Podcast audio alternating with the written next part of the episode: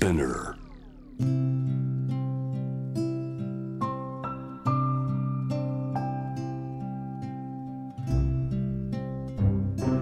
藤原信也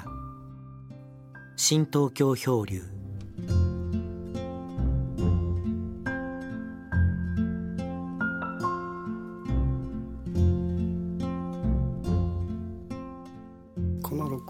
収録はあの私の北新宿の仕事場の方でえやってるんですけども近くにですねあの小学校があるもんだから校庭から黄色い声がちらちら聞こえてくると思いますけどもこのコロナのさなか子どもたちの元気な声が聞こえるというのもなかなかいいもんだなと思いながら今ちょっと録音してます。先週まであの脳科学者の茂木健一郎さんとの対談を4回にわたってオンエアしたんですがその前の一人の語りで、えー私は自分の郷里の料亭の店島駅を5回にわたってオンエアしています。えーその話をちょっとここでかいつまんで、えーしますと私の郷里の門司港に久しぶりに帰って、ー友人たちと会食しようと。それであの昔なじみの料亭の白水庵というところがありまして、えーそこに小倉に着いた時に、えー予約をしようとしたところですね、えー若い中井さんが出てきて、えー部屋の入りの状況がわからないので後で折り返しますとの返事をもらってですね、えーそのまま待ってたんですけどもなかなか返事がないと。でそういうねあの無作法なことはめったにないもんでおかしいなと思ってとりあえずまあ待っててこないもんだからまあ他の料亭にですね、えーちょっと乗り換えようかなとそれで、えーまあ、ちょっとその前に念のために白水庵に電話を入れてみようと思って電話を入れたんですね。そうすると私の話した電話番号が、えーお互い私が間違えたのか相手が聞き間違えたのか誤認してたと。それでもう平誤りで「分かりました。とりあえずあの今日いらしてください」という話だったんだけども私がまあ望んでた大きな部屋があるんですね。でこれはまあ今あのコロナで、え5人で会食するにあたっては多少こう距離を取らなきゃいけないということでいつも使ってるこの川のせせらぎの聞こえる大昼間をを予約しようとしたところ、えーその部屋があいにくあの先客で、まあ、予約が入ってると。あそうですか残念ですねっていうことで、まあ、小倉にある料亭ですけどねそこにちょっと乗り換えようかなと思って、えーまあ、しばらく経って電話をしようとしたところまたあの白水庵から電話があって、えーっと先客あの大広間をですねえー予約した先客の方あ地元の方らしいんだけどもその方たちがものすごくまあご親切な方たちで。わざわざ東京からねいらしていただいたお客さんをまあちょっとお断りするのもあれだからということで私たちは別の部屋にしますからどうぞ使ってくださいということで、えーなんとかねその念願のその白水庵の大広間で、えー会食という、えーことに相なったわけですね。まあ、そういったあの細々したその経緯を私がなぜその話したかというとこの白水庵でまあ昼食をとってですね、えー終わって、えーちょっと感情に立って、えーおかみさんのところに行ったところおかみさんがなんか深刻な顔でですねえっとこの白水庵は明治明日にをもってあの閉じさせてもらいますという話を突然ねされたわけです。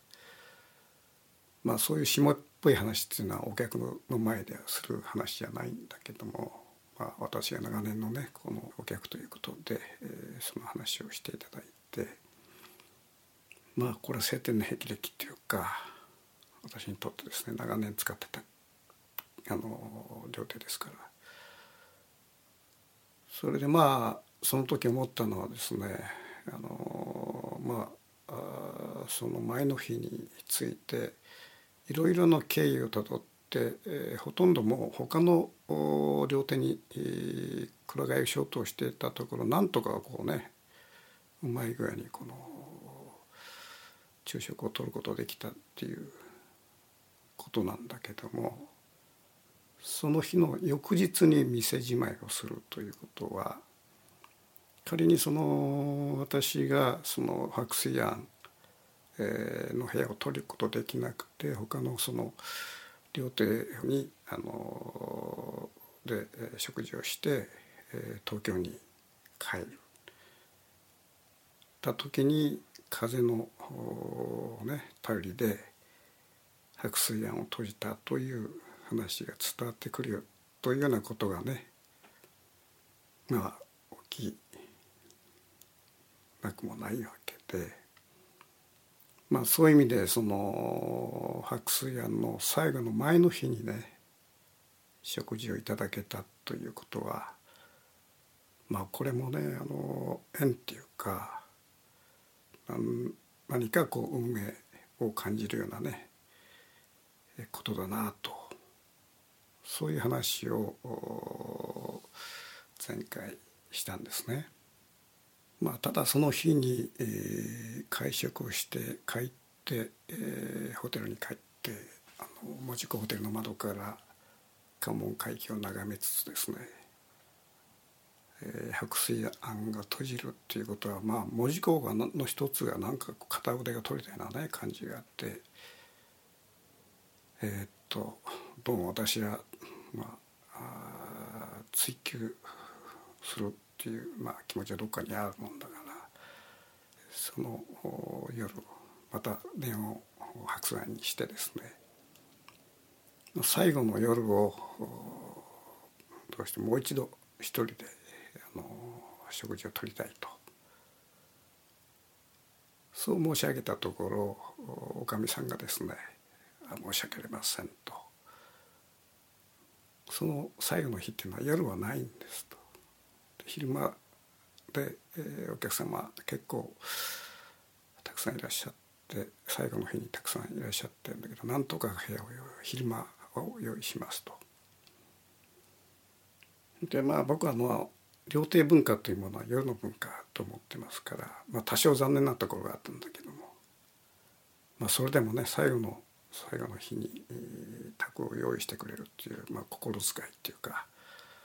それに対して非常にありがたくお受けして、えー、じゃあお昼の食事でお願いしますというところで電話切ったんですね。そうするとね、えー、その日の夕方かなおかみさんから再び電話があって、まあ、お望みの夕食夜のこのお食事をなんとかあのお一人だけ用意させてもらいますというね非常にまあまあちょっとこうなかなかできないようなことをしていただいたわけですね。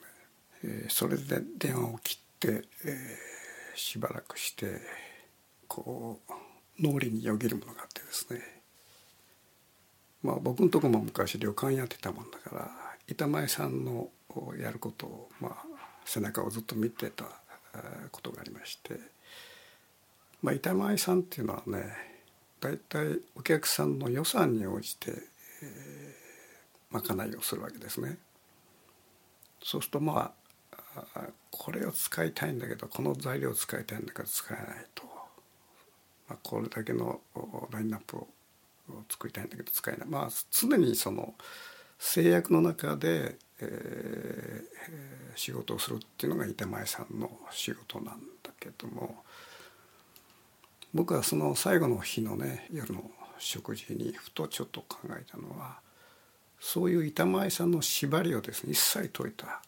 僕は金持ちじゃないけども金に糸目をつけない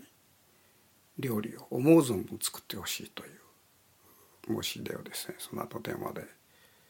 えー、して差し上げたわけですね。でおかみさんが「えっ?」て「まあそうですか」ということで。えー、ということでですねあのその翌日の夜6時半に白水庵に行ってまあちょうど一人ちょうどいいような部屋があるんですね。あの2階の部屋で下にはこう谷間のせせらぎが聞こえて、えー、静けさの中でこう食事いただくというそういう部屋に案内されてですね。それで僕のあの申し出をした解析が次から次から次にね運ばれてきて、まあ、いわば中学中国料理で言えば満漢全席っていうかな。そういう、まあ、まあ最後の最後にですねあの板前さんは自分の思う存分の力を発揮したという。そのようなわけで、えー、白水庵の最後の夜の食事を、えー、最初から最後まで堪能したわけですけども。このあの最初僕が申し出た、えー、予算を考えずにどのような食材を使ってもよろしいから思う存分腕を発揮してほしいというそういう申し出を板長さんに申し上げたんですけども。この自由というのが意外とね僕は難しいんじゃないかというふうなある意味でちょっとこうそういう意識もあったんですね。というのはこの常に料理人っていうのは予算に応じたこうものをこう作っていくということを長年やってますから一切その縛りを解いて思う存分自由に腕を発揮してほしいというふうに申し上げるとこれはね結構それをに応えるのは大変だと思うんですね。その自由っていうものは初めてじゃあその自由の中で何をやるかとまあ、そういう意味ではこの、まあ、一つのこう料理人としての腕の見せどころだったんだけども、えー、この料理長さん板長さんは水島康則さん。鹿児島県出身ですね、まあ、62歳ということで、まあ、油が乗り乗り切った時のところのその板長さんなんだけども。このさスタートから終わりまでですね見事にやりきったなと。そういう感想を僕は持ちました。そういうことであの最後の白水庵の夜の全ての料理を食べ終えて、えー、傍らの狼さんに「ごちそうさまです」ということで終わったわけですけどもこのものを食べるという行為というかこれはあの目の前の料理とじっくり対話しながら全てのことを忘れて口の幸福というかそういうものにこう舌包みを打つというまあ人間が生きてる中で、えー、なかなかこう、えー、ないおそらくそういう時間だと思うんですね。まあそんな形で全ての料理食べ終えて、えー、幸福感を得るとともにですねあこれが白水屋の全ての終局なんだというふうに思うとやっぱどっか一末の寂しさっていうかなそういうものがこう襲ってきてしばらくごちそうさまと言って、えー、その部屋にまあちょっと短い沈黙みたいなのがあったんですけどもおそらくその語るのおかみさんもですねああこれで全て終わったんだなというふうに思われてたと思うんですね。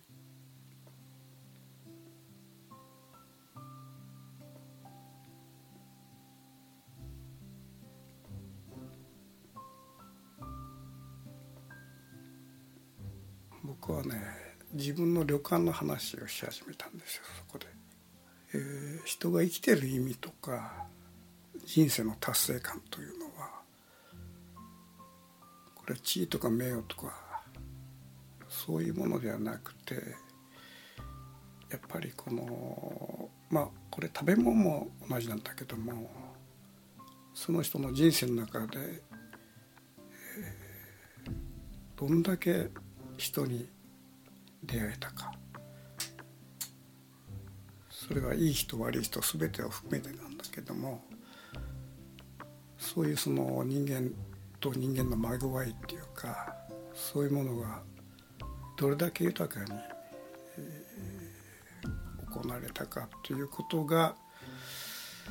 やっぱ最終的にはその人の人生のねあの宝だと思うんですね。特にこのようなこうコロナ問題でですね人と人が接触してはいけないという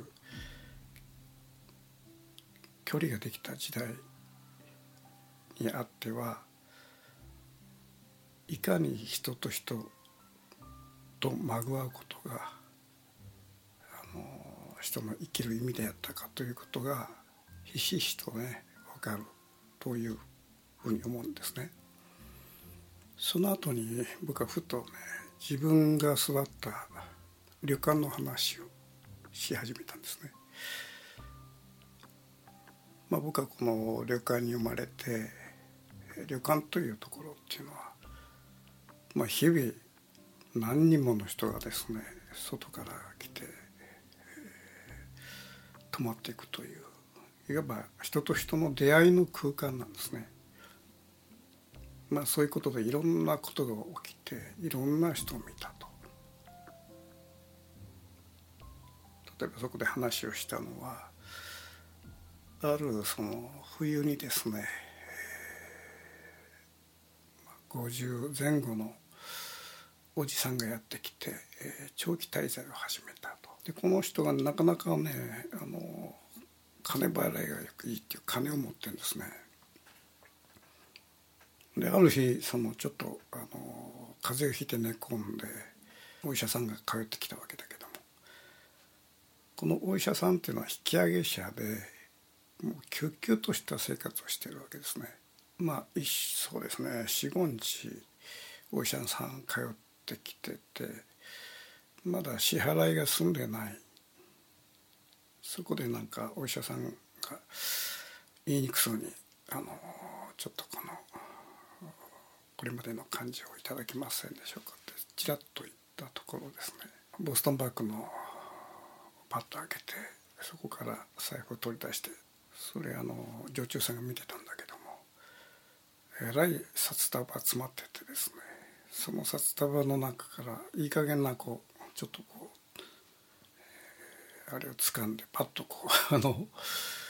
えー、畳のように巻いたらしいんですね。でそれいくらかは分かんないんだけどもその時そのお医者様はそのなんかこの広いものを集めるようにこう両手でかき集めたというそういう笑い話があってああいうなんかこう学歴のある立派な人もですねこうやっぱりそういうお金に困ってたというようなそういう時代だったわけですね。それでそのおじさんは非常に人懐っこい人でよく僕を可愛がってくれてた、えー、そこの部屋に行くと必ずお菓子をくれたり膝小僧に乗せて話をしてくれたりしてたんだけども。ある日女中さんの中の一人インテリの方がいらっしゃってこの方は、まあ、門司港の山の方の立派なその住宅に住んでる方なんだけどもまあ一家がちょっと没落をして、え女中さんにまあ僕のところに来たのねこの方はねなかなか学歴もあって英語もできるわけですよ。そのねお客さんがある時この女中さんを連れて、えー、一緒にこのうん旅館を出てしまったのね。それで、えー、出る時にその親父は引き止めたんです。あの男と一緒に行っちゃいけないというふうに引き止めたんだけどもそれからね1週間超えたってその女中さんが泣きながら帰ってきたんですね。それで、えー、あるまあ宿屋に泊まってて、えー、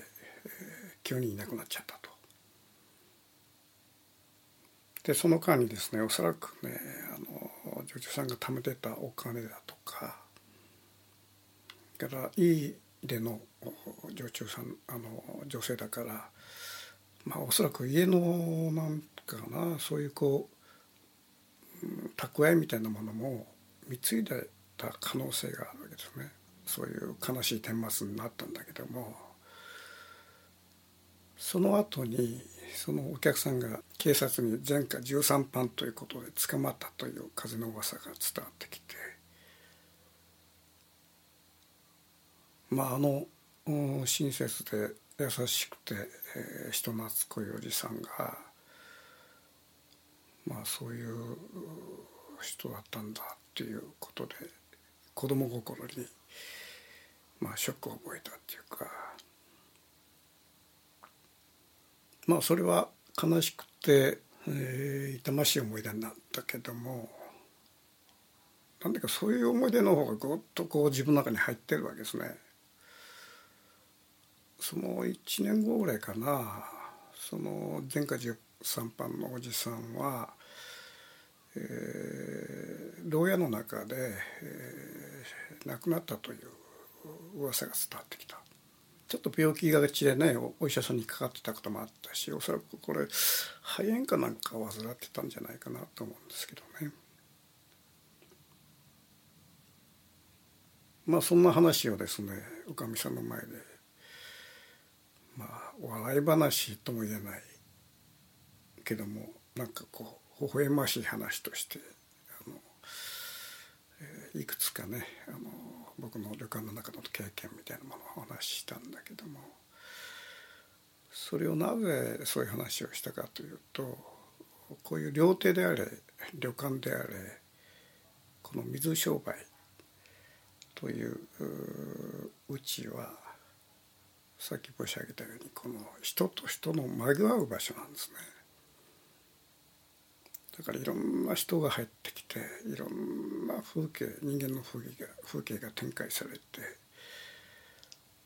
その面白さたるやもうこんな面白い世界はない。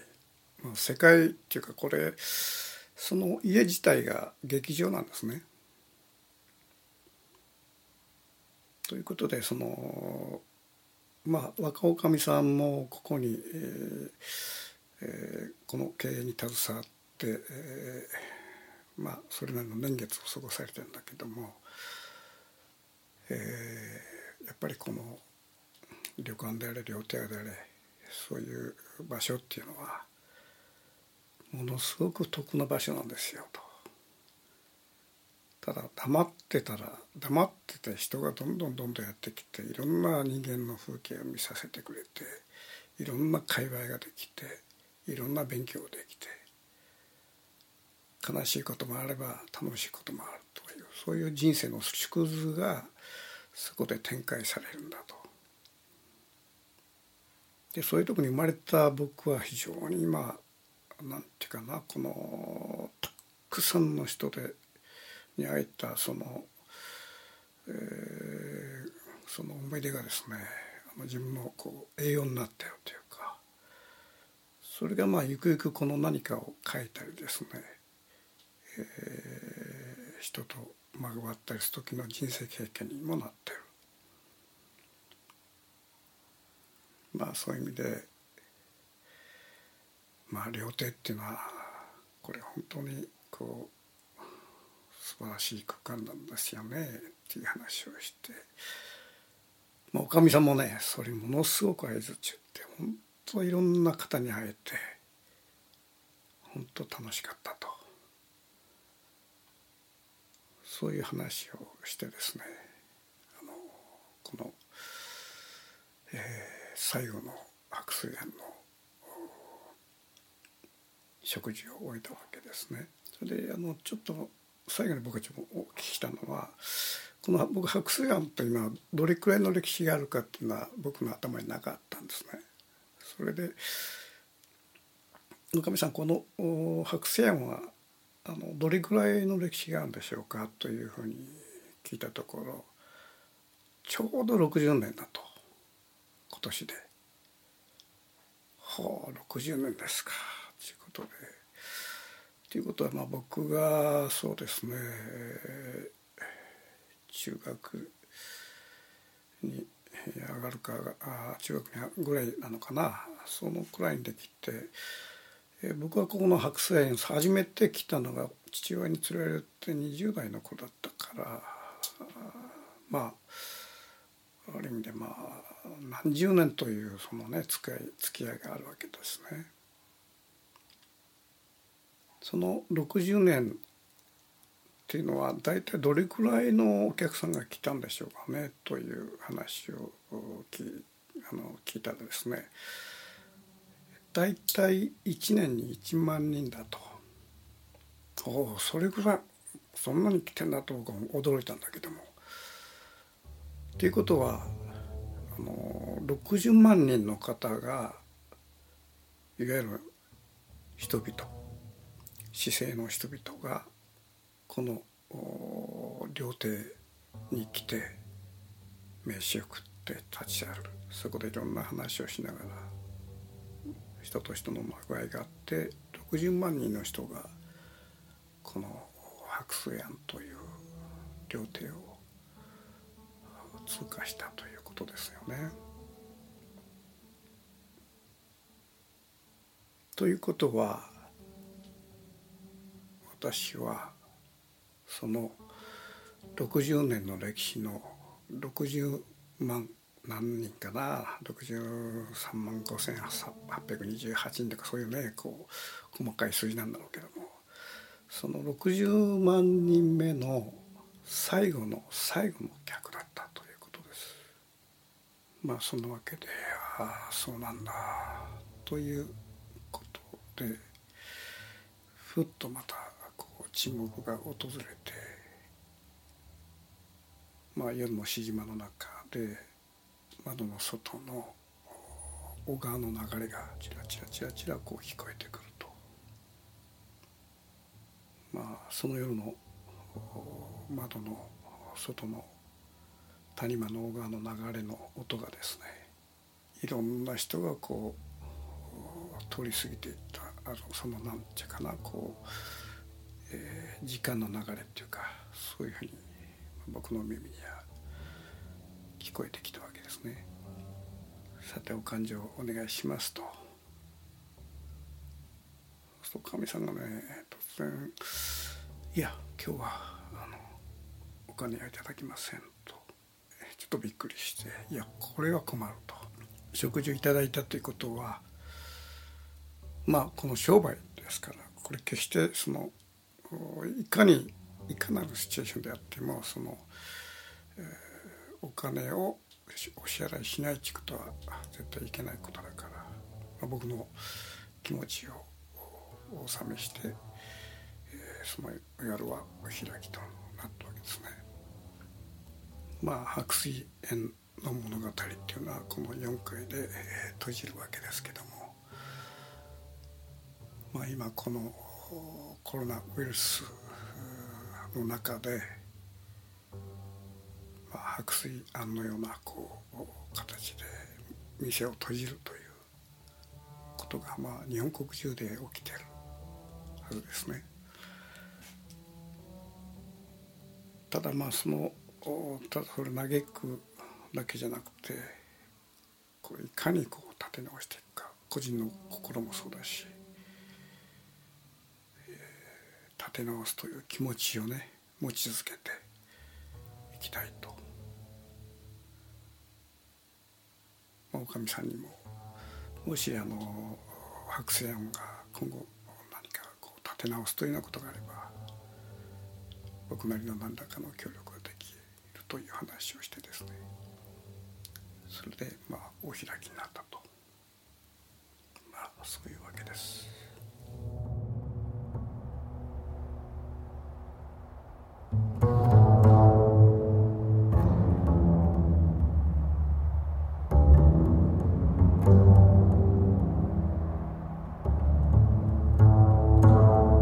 藤原信也。新東京漂流。